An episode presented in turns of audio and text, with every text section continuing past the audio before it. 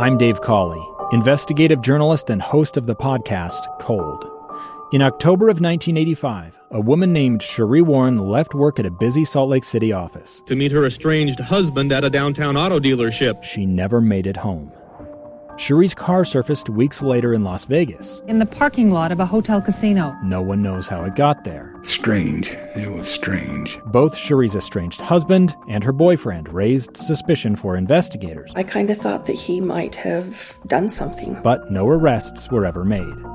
In Cold Season 3, we dig into double lives, make new connections in the case, and examine the difficulty raised by reasonable doubt. We want answers just as much as anyone else. They have creeps like that now, too, so nothing's changed. That's the new Cold Season 3 The Search for Sheree, now available anywhere you get your podcasts. Today, on this episode of First Lady and Friends, we have a dear friend of mine, uh, Miss Tammy Pearson, who is a farmer, rancher, and a Beaver County Commissioner. And most of all, just a genuinely incredibly wonderful and kind person. Let's get proximate.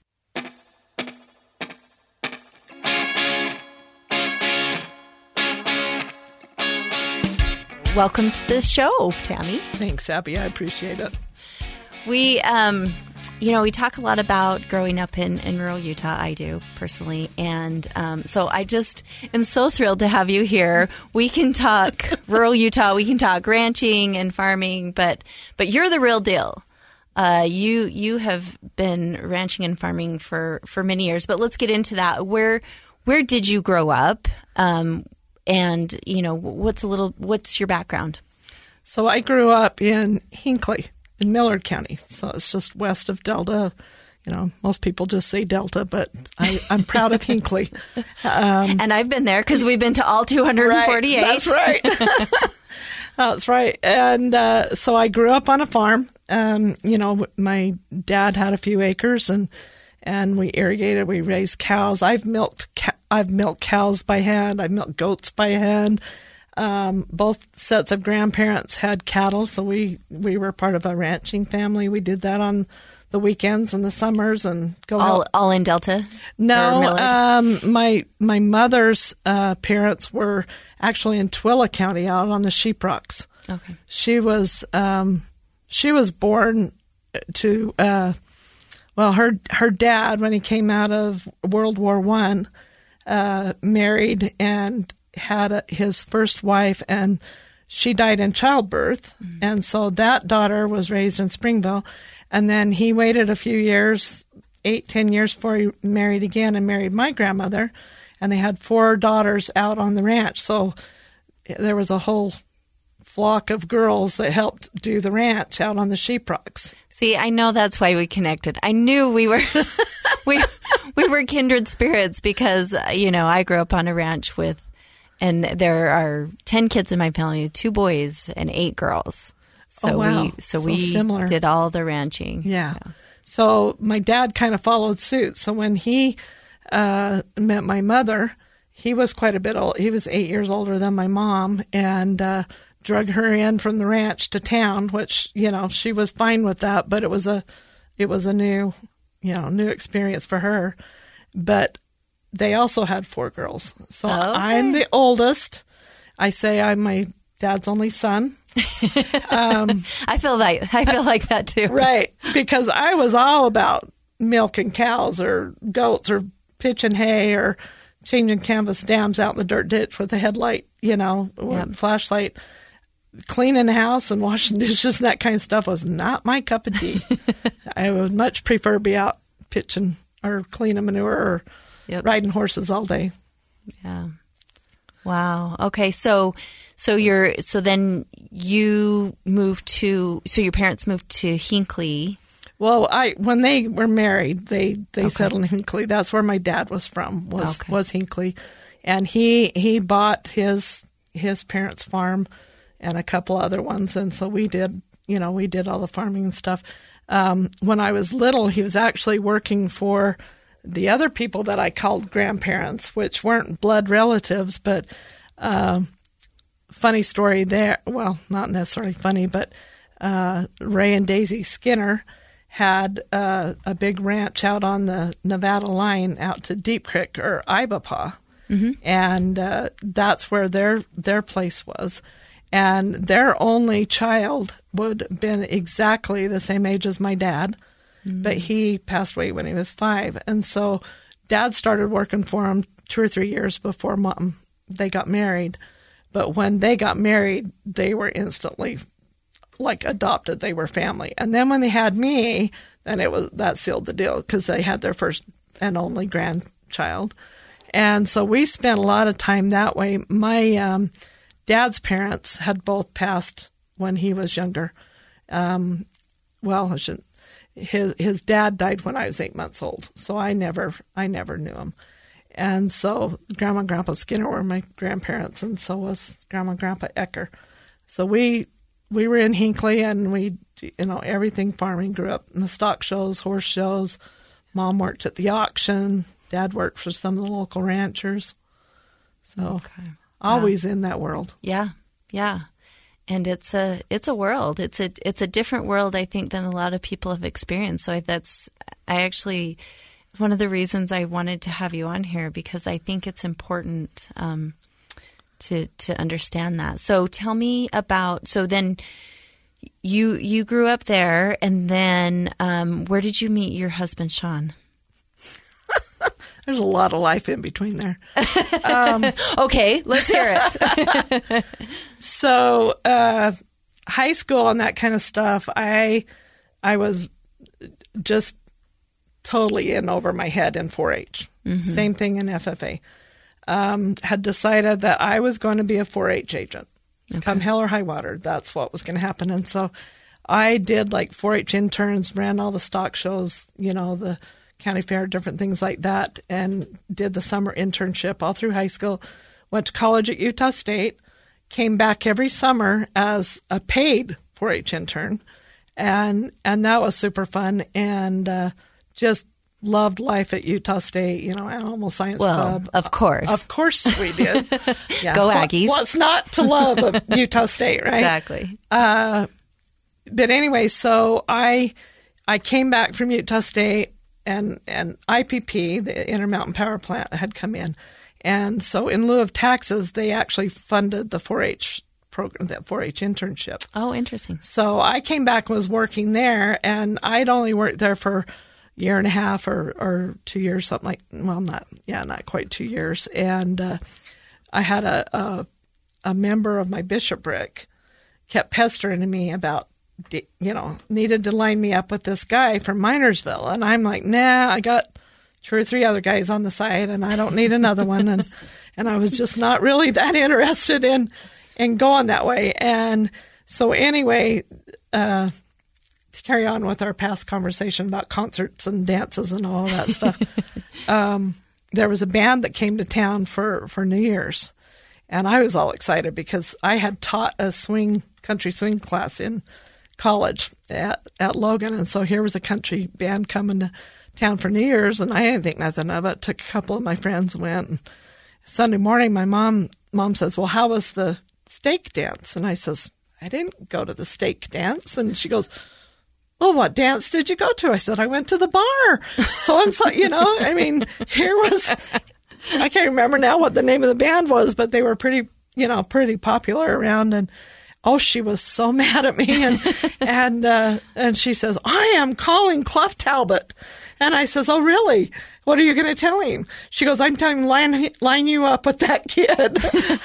so, so, uh, I met my house, you know, my future husband probably took us a month or two to get things coordinated and and I always said um, he fell in love at first sight and and a few months later I got stuck in Minersville so. But anyway yeah. That's a fantastic. Oh, and then you guys have three kids? we have three. Yep we have three. We uh his family uh, was really established in Minersville, have a big cattle ranch north of Milford and, and a bunch of BLM allotments. And big farms. And we had a they had a dairy at the time, um, and we, you know, we got married, lived in a little one room house for a year and a half or whatever, and um, we were married just about two years when we had our first boy, Taylor. And so we moved right up into a mobile home, you know, Moving ran- on yeah, up. moving on up uh, through a mobile home in behind these parents' house, which all the rest of the kids had done that at some point or another Yeah. too. And uh, we had uh, Taylor and Chandra three years later, had my daughter. And, and then we finally built a house up, you know, just across the street. Didn't move very far, built right in the middle of the feed yard. And uh, so we were close. His parents were, you know, were in their 40s when they had Sean. So he was the baby. And, uh, you know, we were there to take care of him and, you know, do the yards and, you know, do everything they needed to do. And I wouldn't have had that any other way. They were wonderful people and full of piss and vinegar and there was plenty of there was plenty of fireworks you know at some point in time you know because who doesn't work with cows that can't cuss and swear and It's the only words they understand. right right yep No, I think your your story is not completely unique because I think anybody from r- rural Utah sort of gets that. I mean, we still live right next to Spencer's parents. Um, my parents live not too far away. Um, it's it's, it's just a wonderful world It really is. I mean, it's it gives you a real sense of community. It gives you a real sense of belonging. I I it's it's funny because people when we moved back to Fairview after going being away to school and stuff, uh, I remember people asking, you know, what's what's the best thing about going back home? And I said, family for sure. He said, what's what's the worst? Family for sure. it's like it's always a little tricky. There's there's lots of fun things like that, but it is um, it's it's something I think that the rest of the world can can look at and try to be more like, just because of that sense of community that I think is being lost all over all over you know more urban areas. I I totally agree. I I've never.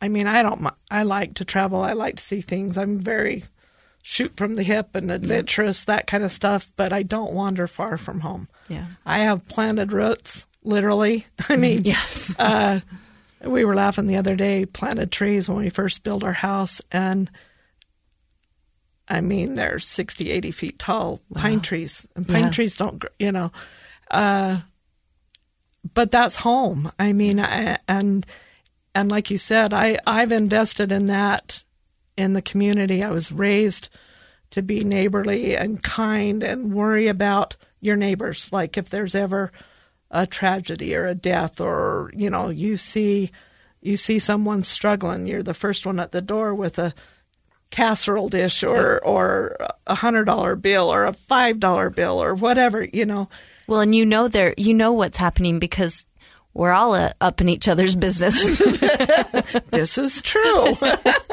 but in a good way mostly. but, but in a good way, yes. And and and people, um, I think I think from a rural community, and I know me growing up, you tough it out. I mean, you figure out how to fix things and how to you know how to um, make things work, whether it's baling wire, or duct tape, or or just call the neighbors and you know do a barn raising or whatever. I you you're strong, you're resilient, and I think that is probably some of the most important qualities that we need to do, especially this day and age. Absolutely. And you know, going back to that, you know, you're the first one on the doorstep. You you took us over to this and you'll have to remind me her name. This Margie Thompson, Margie's house and she in her 90s? How old was she?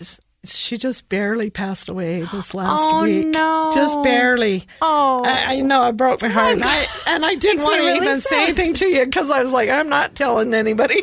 Yeah. but she- um, we went and visited her. What the a sweetest sweet, woman sweet on earth, and Yeah. and I've I've always you know because the last few years she's not been able to raise her garden, but she was one of those people that raised this little garden. And her husband's been gone for thirty years, and she was always delivering cookies and cooking and and you know even at that age, and so um, just bless her heart. I, you know, I'd stop. I'd you know, it got less and less the last couple of years, especially with COVID, um, because she couldn't, you know, you couldn't have people in her house all the time. But um, just sweet, you know, kind people, and and I think you know, there's communities, whether it's urban or rural, that have those same quality of people I that agree. sincerely care and and are worried about their neighbors in the community. Yeah, I agree. Well, um, I want to continue talking about uh, this ranching and what maybe what it's done. You know, you talked about COVID. Um, I, I want to.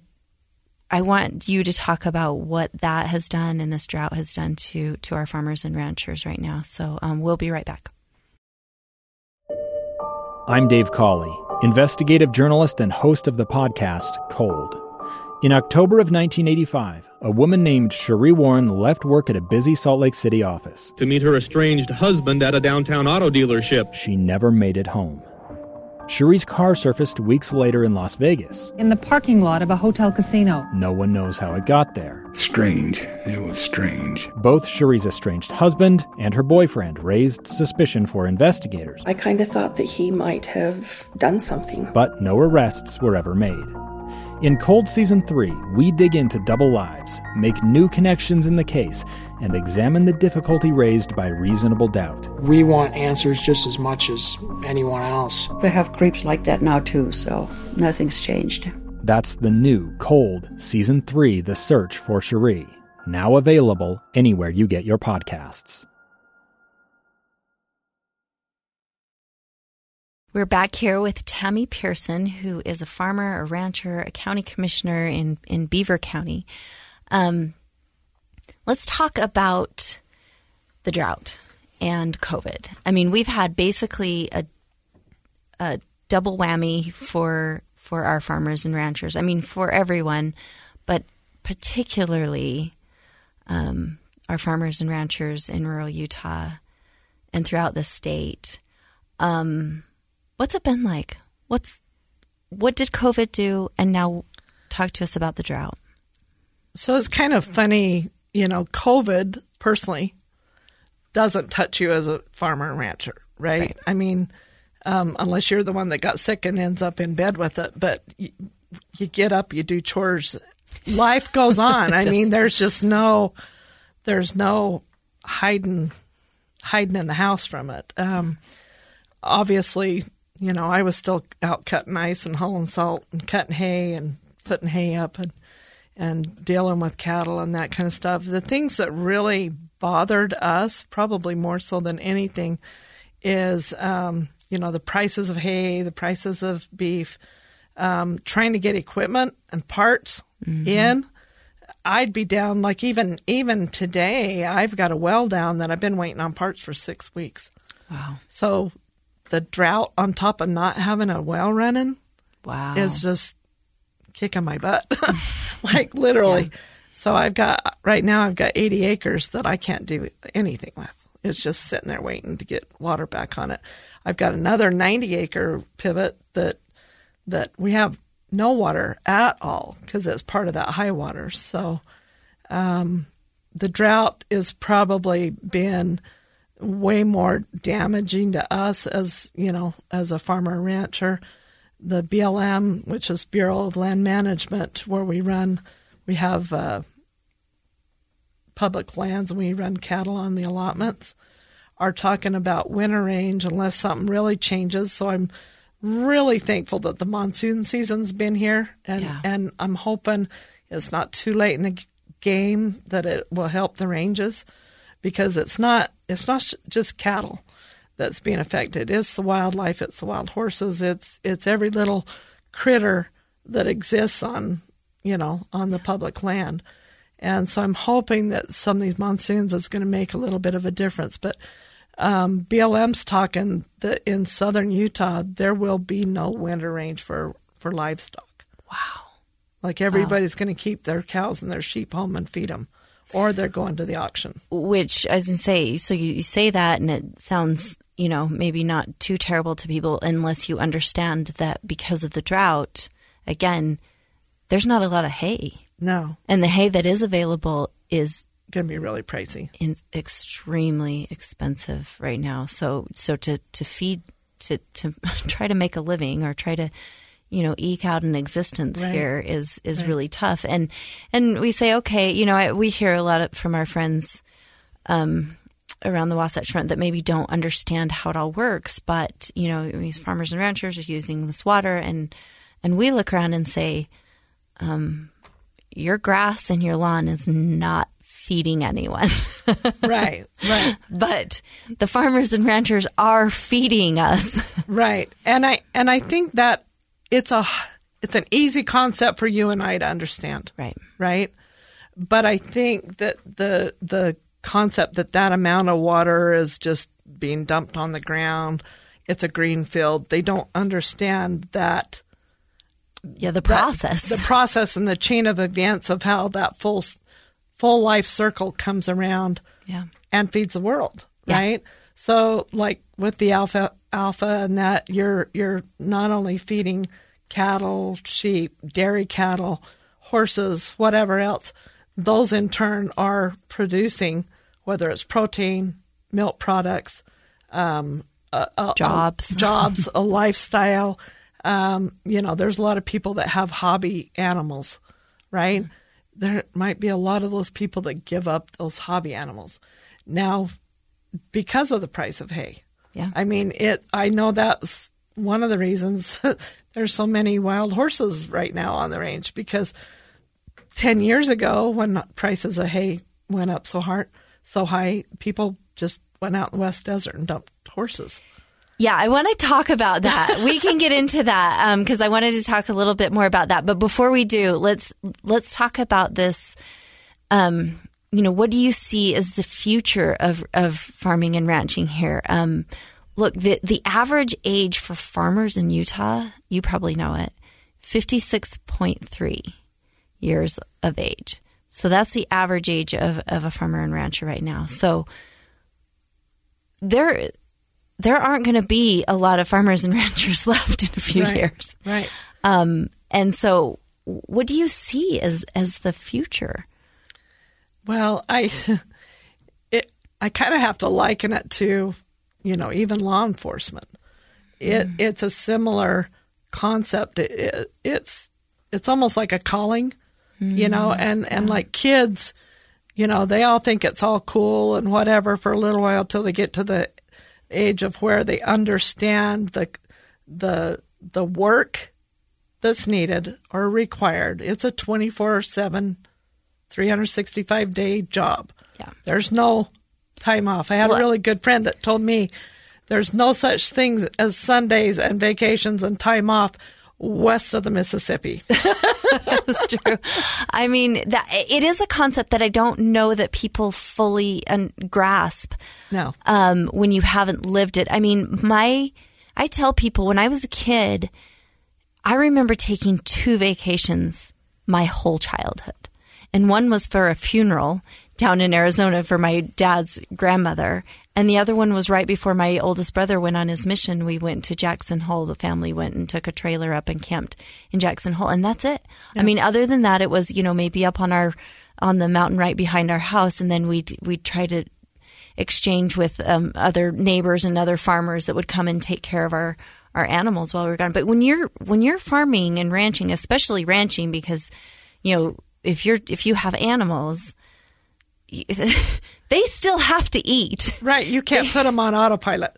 It's not a nine to five, you know, and and you shut the lights off and lock the office door. It's not the same, you know. It's just not the same thing. Um, and I and and kids like that, and and they love it. Like my grandkids would just move in with grandma. They want to stay there and and whatever. Um, but when you get to the business end of it, that's where I said it has to be a calling. I mean, because there's there's not very many farmers and ranchers that that it's a lucrative, you know, big money business. I mean, there there is big business in agriculture, and there have been some people that have been able to do that, um, but they've bought up all the little guys, and and then they've moved on, and and there's it's a different it's just a different world, but.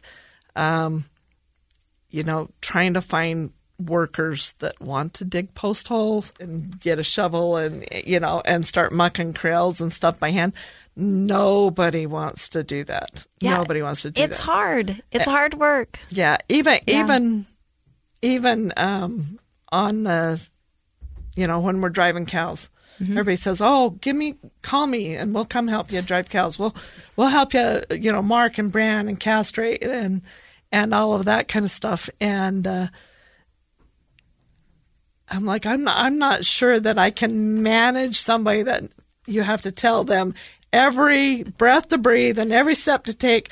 I don't think I have the patience for that. I mean, yeah, you can come sit on the fence and watch. We used to, we used to have we used to have cousins come uh, to the ranch, and you want to get in on all that stuff. And I I know that's how my dad felt. It's like, um, love you, and I know you truly do want to help. It's just more work for us. It really is, and it's it's hilarious that you know people they want to do it, and and and the way we run cattle, I mean, we run them through a squeeze chute and down an alley, and and and those they have to trade somebody off in the back that's running those calves through. The cows, you wouldn't dare put somebody in there that doesn't Yeah. know what they're doing, and we don't have wild cows. I mean, we've got Yeah. our cows are pretty mellow. I mean, we work them all the time, and and they're they're pretty calm and quiet. Once in a while, you know, you get a wild one, and I'm like, cut her out. She's hamburger. She's going to the auction next next week because I ain't dealing with it. I mean, I'm too old to deal with a mean cow. She's gone, and uh, but but to put somebody in the back of a chute to run these calves up, they come out, and I mean, you can't even tell what color their eyes are, much less what color clothes there was.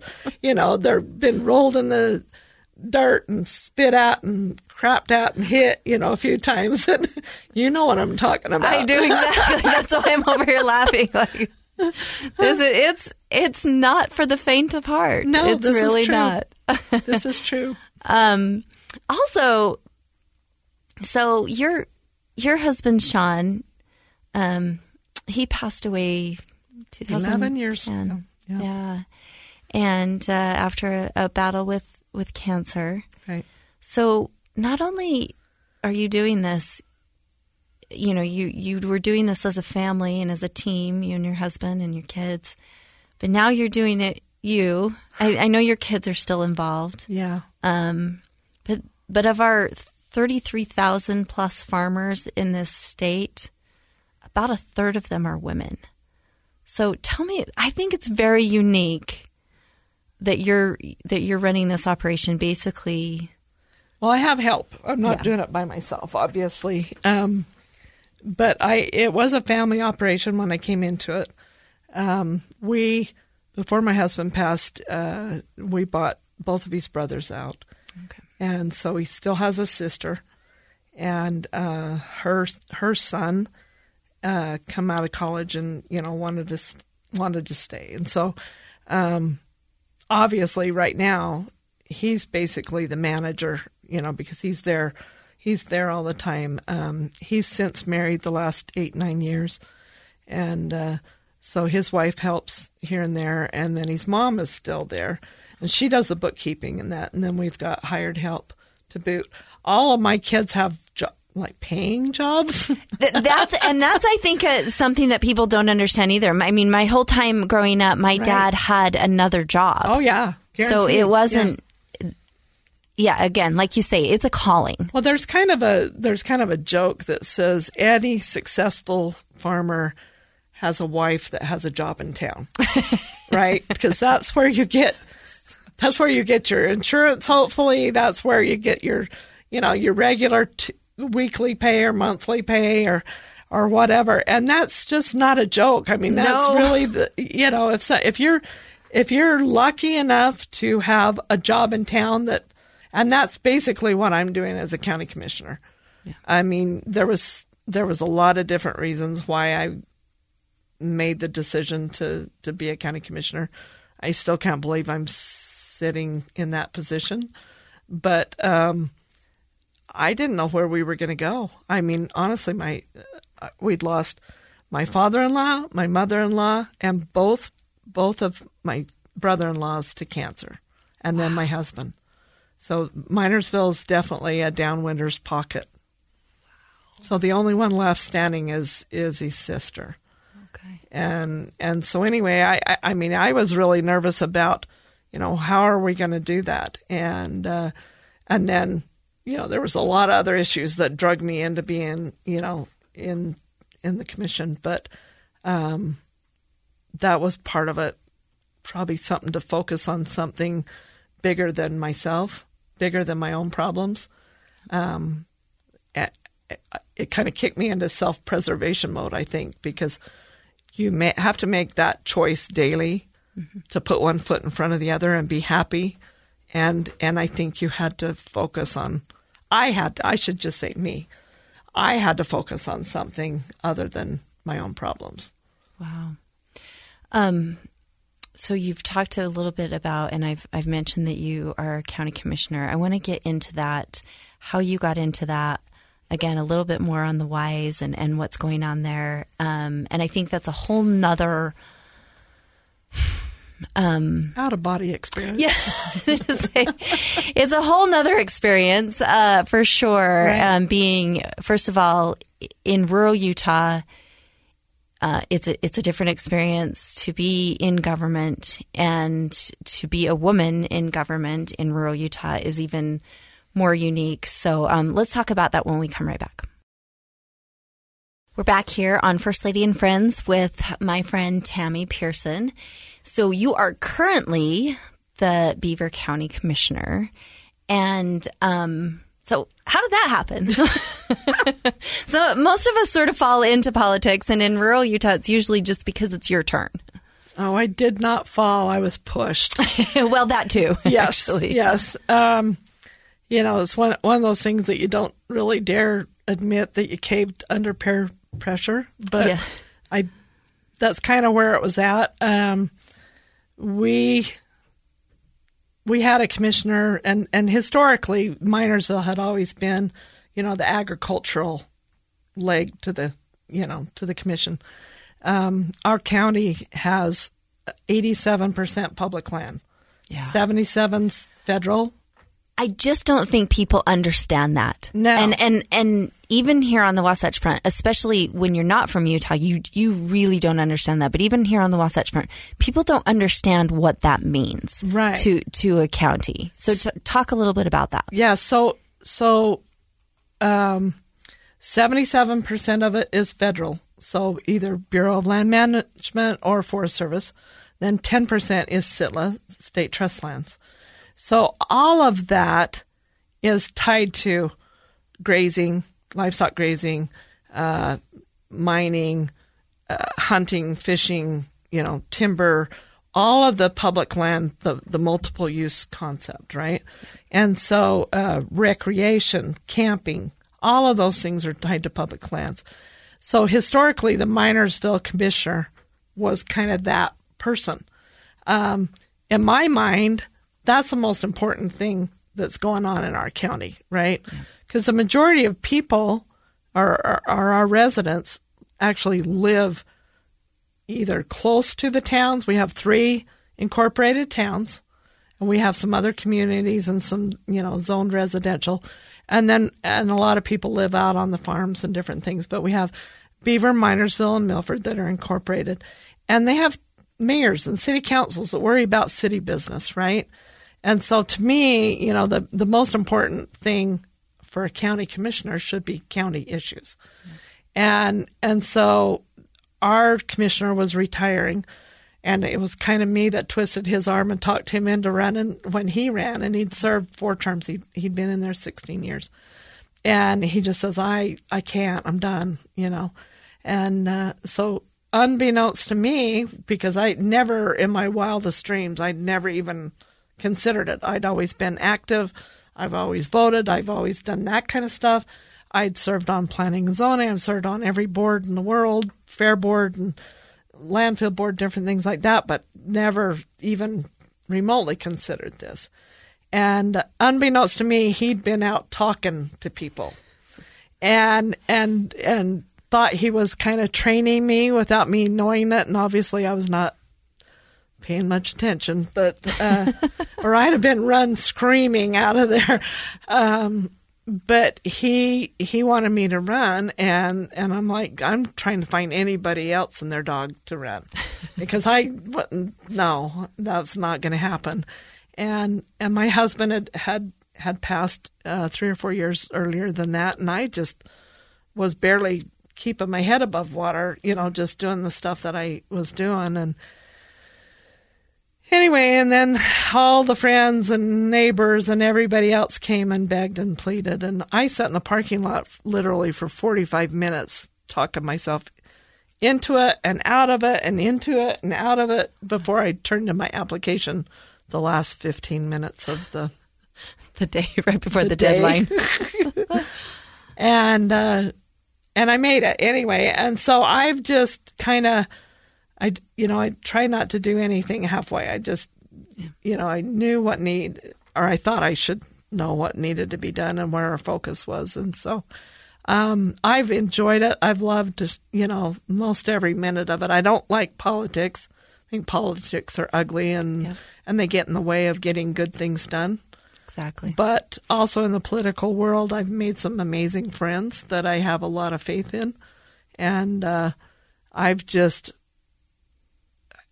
well, Rebecca Benally from San Juan County, mm-hmm. she and I both went in at the same time. And we became very good friends. And uh, we were, I think, we were the only women commissioners. There was a few council members around, but they weren't, they're not as active sometimes, uh, especially in the Utah Association of Counties, as what the commissioners are.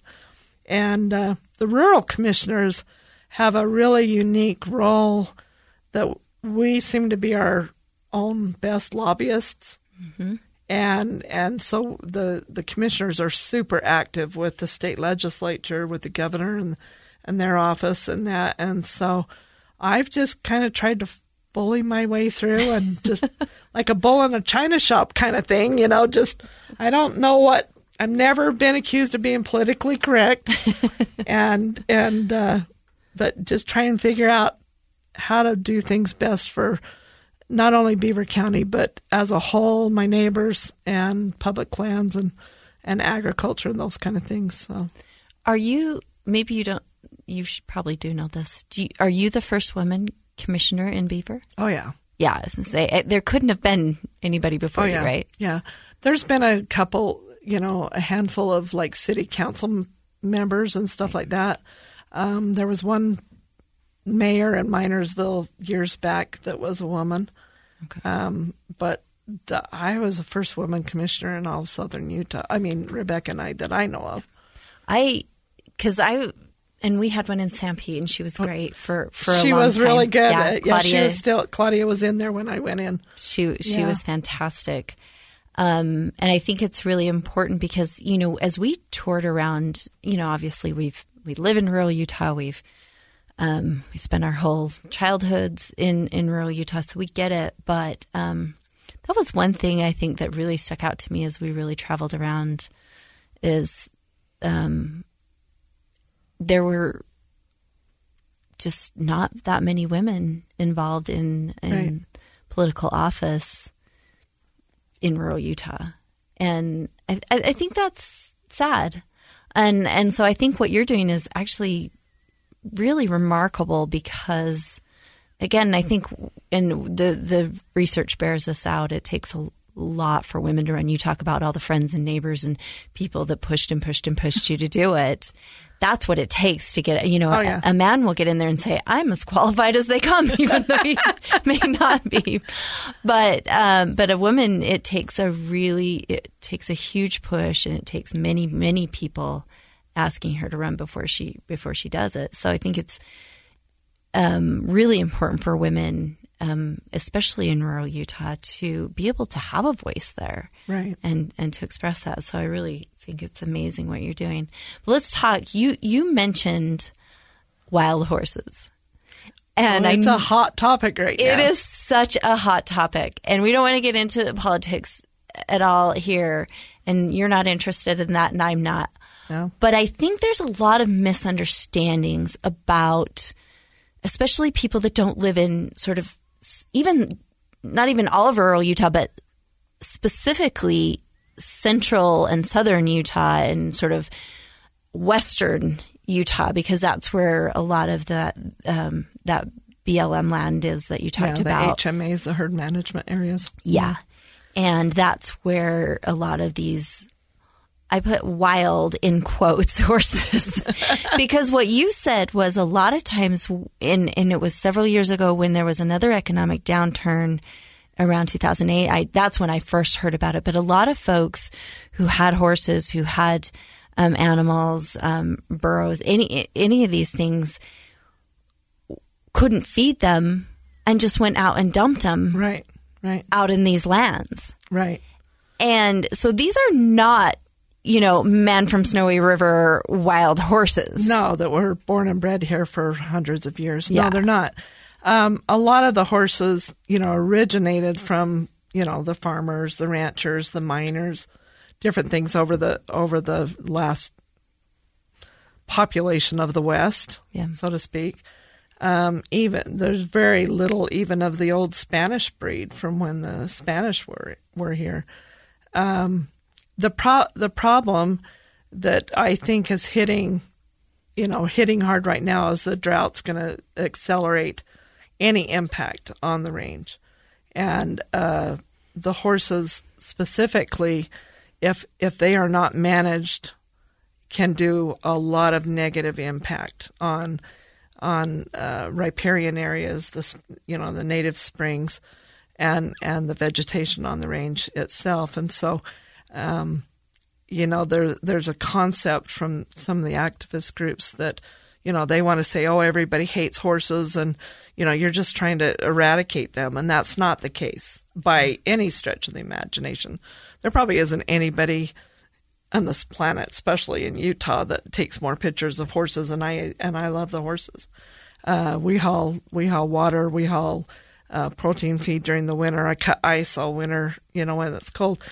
But the problem is the horses are out there 24 7, 365, and they're in certain areas. And, and anybody that, that understands any kind of range management would realizes that those, you know, they they follow the water, they follow the feed, and they can basically go wherever they want. So they're not necessarily where the herd management area is um, where that's the total opposite of what livestock are managed. Livestock are managed to specific numbers, specific dates, and on a rotation system to different pastures. And so that doesn't happen with the horses. Um, that's why there is a, they call it an AML, an appropriate management level. Uh, that was that was determined back in 1971 when the Wild Horse and Burro Act was was um, passed in Congress, and and so basically that's all we've got to go by on that. And whether you like it or you don't like the appropriate management level, I think that people would find out right now if they did a new assessment on that that appropriate mat that AML would be way lower. Yeah. Because because of you know where the herd sizes are. So in Utah, I think I can't remember the exact numbers. I'm not a numbers girl, but um, in Utah, I think we're only supposed to have like three thousand horses, and we're upwards of you know close to six, you know, statewide. Um, we are nothing compared to Nevada. I mean, Nevada is literally ground zero. I've been out in the Elko and the Ely districts, and you cannot imagine the damage that's happened there. Places that have not seen a cow in 30 years look like a, a concrete parking lot. Wow. Um, what's really frightening about that kind of stuff is Nevada and Utah, specifically, and the West Deserts where the horses are, are the lowest rainfall. They're the, I mean, our precip, annual precip, is the two lowest states of the, of the whole nation, right? And that's where these horses are, and and so there's no recovery on on the on the range. There's no chance of of just you know having wet years like what they do in the Midwest or or you know Oregon, Washington, and that kind of stuff. And so um, the mechanical treatments it's not irrigated pasture. There, you can't run out there and drop a well and start irrigating these millions of acres that the impacts are. So really, the only management that we have is is gathers. Um, try and do some sort of fertility treatment. There's a lot of new stuff coming in with Gonacon, PZP, different things like that. And I'm probably getting too far into the weeds. um, IUDs, things Mm-hmm. like that that they can use on on. And I'm hoping um, herds like the you know like the Onaqui and that that they're going to be able to do those kind of treatments to keep that herd size down. Yeah, that's. I think it's really important though to for people to really understand. I think if you're not involved in it, you really are just hearing little media snippets, and you really aren't understanding the full impact of what's going on out there, um, and how important it is for the, like you said, for the entire ecosystem out there. It, it is It's it, people. I mean, talk about being environmentally conscious. right. And I've said this, you know, years ago when when I first got into, you know, talking about this kind of thing. Um, I'm out there every day. I can see the impacts every single day, and and I do the same thing with my cattle. If if I see the grass is getting to a certain level, you pull the cows off. You take them home, right? Or you move pastures so you don't do that that permanent damage. And you know, one of one of the things that that I've said over the years is if we are not careful, especially with the horses, um, it's going to be one of the worst man-made natural, you know, man-made disasters and a, and a total ecosystem crash, because I don't think anybody's really uh, quantifying the impacts to the little critters like jackrabbits, cottontails, lizards, coyotes, foxes, whatever is out there. You know, you get that kind of impact. The horse is the last thing that shows, you know, physically shows a hardship. Yeah. Um, you know, cows and sheep, that's the low hanging fruit. They can move them off, you know, bring them in and feed them. Horses are out there by themselves, and there really is no way of fixing that if they get to a certain point. Yeah, no, I think that's really um, important. So, what else? What are some other things that are going on that you think, it, you know, in in the rural Utah world that that other folks should know about? Uh, we love our homes. you know, we love our lifestyle. Um, I think that we all are very conscious and very careful with how we treat natural resources, our public lands, and those kind of things. Um, we want to keep our kids. You know, we don't want. That's been, you know, one of the quotes that all the rural commissioners have said for years. Our our biggest import, our export, is our kids Yep. and we'd like to be able to create jobs that you know they can stay here.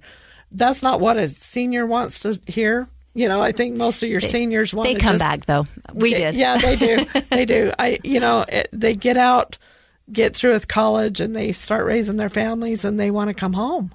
Well, know? that's that's exactly what happened to us. So we were in. Um, we'd gone to to Utah State. We'd gone to uh, back to Virginia to law school. We came back um, and we're looking for a place. And of course, you know, I was like, both of us, we're never going back home. We're not going back to rural Utah. No, we're ready to move on. We're we're, you know, we got big britches now, and we're we're ready to go.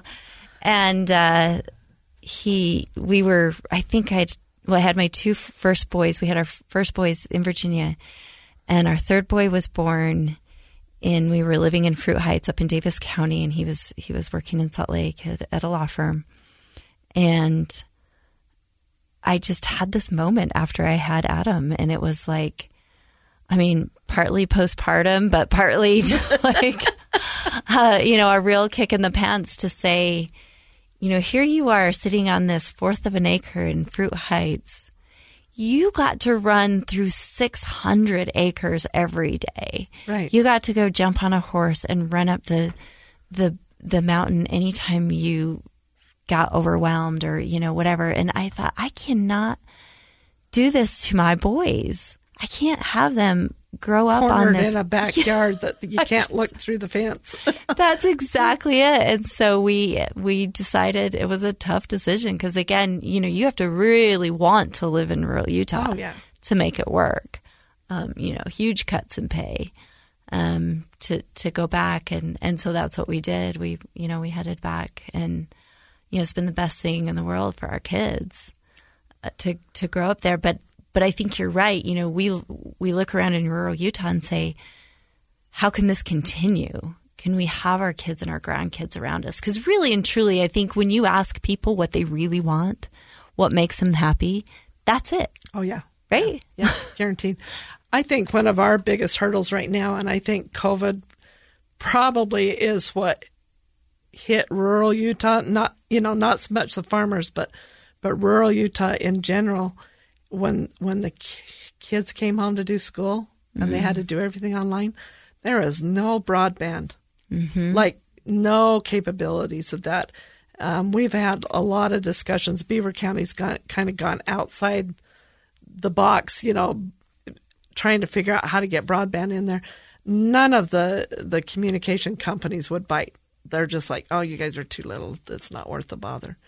Um, so we went to the legislature. We've we've got a company that's got a completely different uh, way of bringing it in. It's not by line. It's more the satellite dishes and different things like that, and a higher quality. And so we, but but to tell the story, if you have a family that has more than one child, right? Nobody can be on the comp- more than one person on the computer because the Wi-Fi wouldn't ca- carry it. Oh, really? So a lot of these kids are going to the school, sitting in a parking lot, trying to do their Chromebooks wow. from the Wi-Fi off the schools or the hospital or and that and this is county wide. I mean, it was like impossible for these kids to keep up with their homework. We have a new commissioner that's got like seven kids. I don't think they were all home at the time. One was on mission or whatever, and he goes, well, it, it was crazy. They had Couldn't to take turns, it, it, you- and, and even to this day, you can't do it. You know, and uh, our National Association of Counties put out an app called Test It for all the county, you know, and and they they said it's it's wonderful. It's a wonderful app, and it tests your your broadband. You can't even pull it up in Beaver County. like it's there, it's there, but it doesn't work, and it's supposed to. So when you log in, or you you know you you however you do it. Anyway, you open the app, right? And you punch it punch it in. You have to hit Cedar City before it'll download, wow. right? And that's Yeah. supposed to mark how spotty your broadband is. And I'm like, Well, it's spotty. it's definitely spotty. we don't even have one spot in we, Beaver County. we don't even need to ask the app for that. right, right. But that they were trying to do that and then map it out, you Mm. know, nationally, so you knew where the where the low spots are. Yeah. Yeah, we're not even on the map. Yeah. Yeah. And That's so, yeah. That's an issue, and I think that is one thing the legislature's gonna gonna address. well, and what I, it sounds the like. governor specifically, you know, that was one of his when when I was with the, you know, the transition team. That was one of the big things for rural Utah. That we were, you know, that was one of our big asks is statewide broadband. You know, Yeah. trying to get that. But but here's the key that I think that would bring to rural Utah specifically are the good paying jobs. Yeah. Yeah and that's what we, you know, the they've been talking about too is cuz we can take, you know, somebody like us who grew up in rural Utah who was living on the Wasatch Front could then take the job that they're doing. Home I mean, them. not every job can do that, but there are a lot that can a and lot. a lot more that we realize can now that we didn't know could before. Exactly. That's one thing that COVID's opened our eyes to. I Yep. think are are the possibilities of of working from home.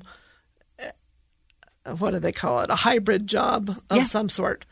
Um, you know that you can do part of it online, part of it in you know in person. Yeah. And and it it did open our eyes to a lot of those kind of opportunities. And I think there's a lot of companies that have really taken advantage of that. And I got to say, you know, the governor specifically has said, you know, if we can work from home and we can use some of these state jobs and these other ones, then let's do it. Yeah, So yeah. it's I, don't. good. I mean, I think we've we've shown that it, it works, and we've shown that you know people are still very productive. In fact, you know the studies that they did, they were actually more productive. Yeah. Um, so it was, yeah, it works out, and I think that's it's important for people to understand that rural Utah has those unique needs um, that that you don't always think about. So, um, let's let's talk about Beaver County a little bit more. Uh, and I think some of us have these these fun things in our counties that we get really excited. That's what I think that was so what was so much fun about the tour was that we'd go to somewhere and they're like they can't wait to show you what's cool in their county or what's Right. cool in their city or what you know what they have going on. What our own little unique things are. and everybody does. That's what's so Oh, yeah. fun about it. Yeah. Um, but one of the things I think most people on the Wasatch Front uh, have, at least those that are heading to St. George, and, and and for those of you that don't know, there actually is a huge part of our state between Payson and St. George, including Sanpete and Beaver counties. Right, right. People forget that. People think that, you know, my kids are in Cedar City going to school and they're like, oh, that's so nice. They can just pop home for dinner. And I'm like, you know, it's like three hours away, right? uh, so, but talk to us about the creamery. Were you you had to have been in on the the sort of the conception of of the creamery that everyone loves to stop at now? Right. So so I wasn't really part of the conception part of it, but just getting you know, getting them on the ground because because the the cheese plant, that's what we used to call it, was just this tiny little room and and it it was just crazy the amount of, of people stopping there. I mean, everybody knew about it. And you stopped and got a bag of curd and, and an ice cream cone, and then they had a little tiny. And there was always twenty people in it, and it was no bigger than this this room that we're in right now, and and just crowded, but everybody knew about it. And so when um, DFA came, Dairy Farmers of America came and talked to us about it. You know, there was there were some hurdles trying to get it done. They talked about trying to to do a, a an exit, you know, there somewhere, and and I'm like, oh no, And it's not at the exit. That's what's so funny about it. You really have to kind of wind you through town wind to find through it. town. but that's by that's by design. Yeah. Because you know all of our little towns. It I, it kind of goes back to the old Disney movie Cars. Yeah. You know the the the freeway took out the old Route 66. Yeah. All of our little towns, the main streets are are dead or dying or or somewhere in between, and um, you know, there's a lot of good little, nice little buildings that are open, are are available to open for all these cute little shops or whatever you wanted to put in there, some sort of retail, and liven Main Street up again. And so um, they were talking about that. There really isn't any room to put an exit there anyway. And I said, what we need is is just people to come to Beaver and fall in love with Beaver County, right? And and that's happened. I I mean, I don't think the creamery they've got a few bulletins up, but boy, everybody you Yeah. you see that place and it's curiosity. It was the same way when they put Cabela's on the hill. That was I mean, that was better than going to Disneyland, right? I mean, for me, but um we've got our little ski resort up on the mountain and they have just thrived. They've been open again now for 10 years and they are just, oh, they've got the best little chefs and some cool housing, you know, the VRBOs kind of stuff. And, and then, um, we've done quite a bit with tourism. The Ramblers is our, is our new title for, uh, for Beaver County, but we've got a, a really good trail system for ATVs. We've got biking trails. We've got a um, bunch of that kind of stuff going on. Um, just our restaurants down there are really awesome restaurants. They are. They're really good. They're and so I think it's the perfect place to stop for, you know, talk about Route 66. I mean, like Sanpete completely missed out because it didn't even get I 15. It used to be on, you know, it's on 89. It's on 89, And when yeah. I 15 came in all those years ago, it just took everything. it- I mean, we just, Sanpete has really struggled. well, I'll give you a hint. This will this will give you a really good tourism thing. Let Tesla come in and put put a bunch of oh, the. plugins. I don't even know what they charging, Charging stations stations, or whatever. So they've just they've just done that. They're um, um, we've got the new Forge project that that we got all the funding from with the University of Utah, and they're down there um, drilling wells. We you know uh, the west side of the county is just booming. It's more of the industrial stuff besides, you know, ranching and farming and that, but we've got the we've got the windmills, we've got the railroad, we've got solar farms, uh, crazy, you know, geothermal, hydro plants. Um, you guys were down here Well, a we couple had months ago. yeah, we were down there and You should come more often because you brought the rain. oh good. well, yeah, I don't know. We haven't seen it much up here, so I we're know. we're not good luck anymore. But you know, we when we were down there not too long ago, there are some really innovative things going around on down there around agriculture. Oh, yeah. I mean, not only are we doing some of this power stuff, but so there is this these pig farms.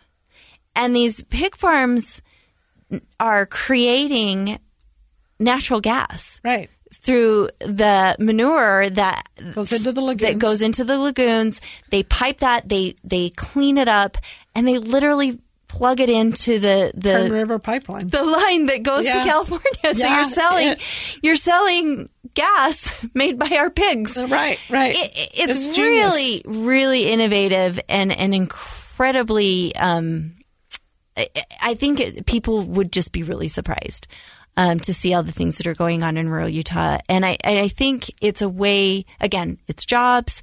It's a way for people to stay there. It's a way for people to do um, to make a living in rural Utah and and to be able to stay there with their families like they like most of them want to. Right. So And I and I think you're right. I think that that's the one thing about most of us rural people is you got to have two or three or four jobs. You know, you got to wear a lot of different hats.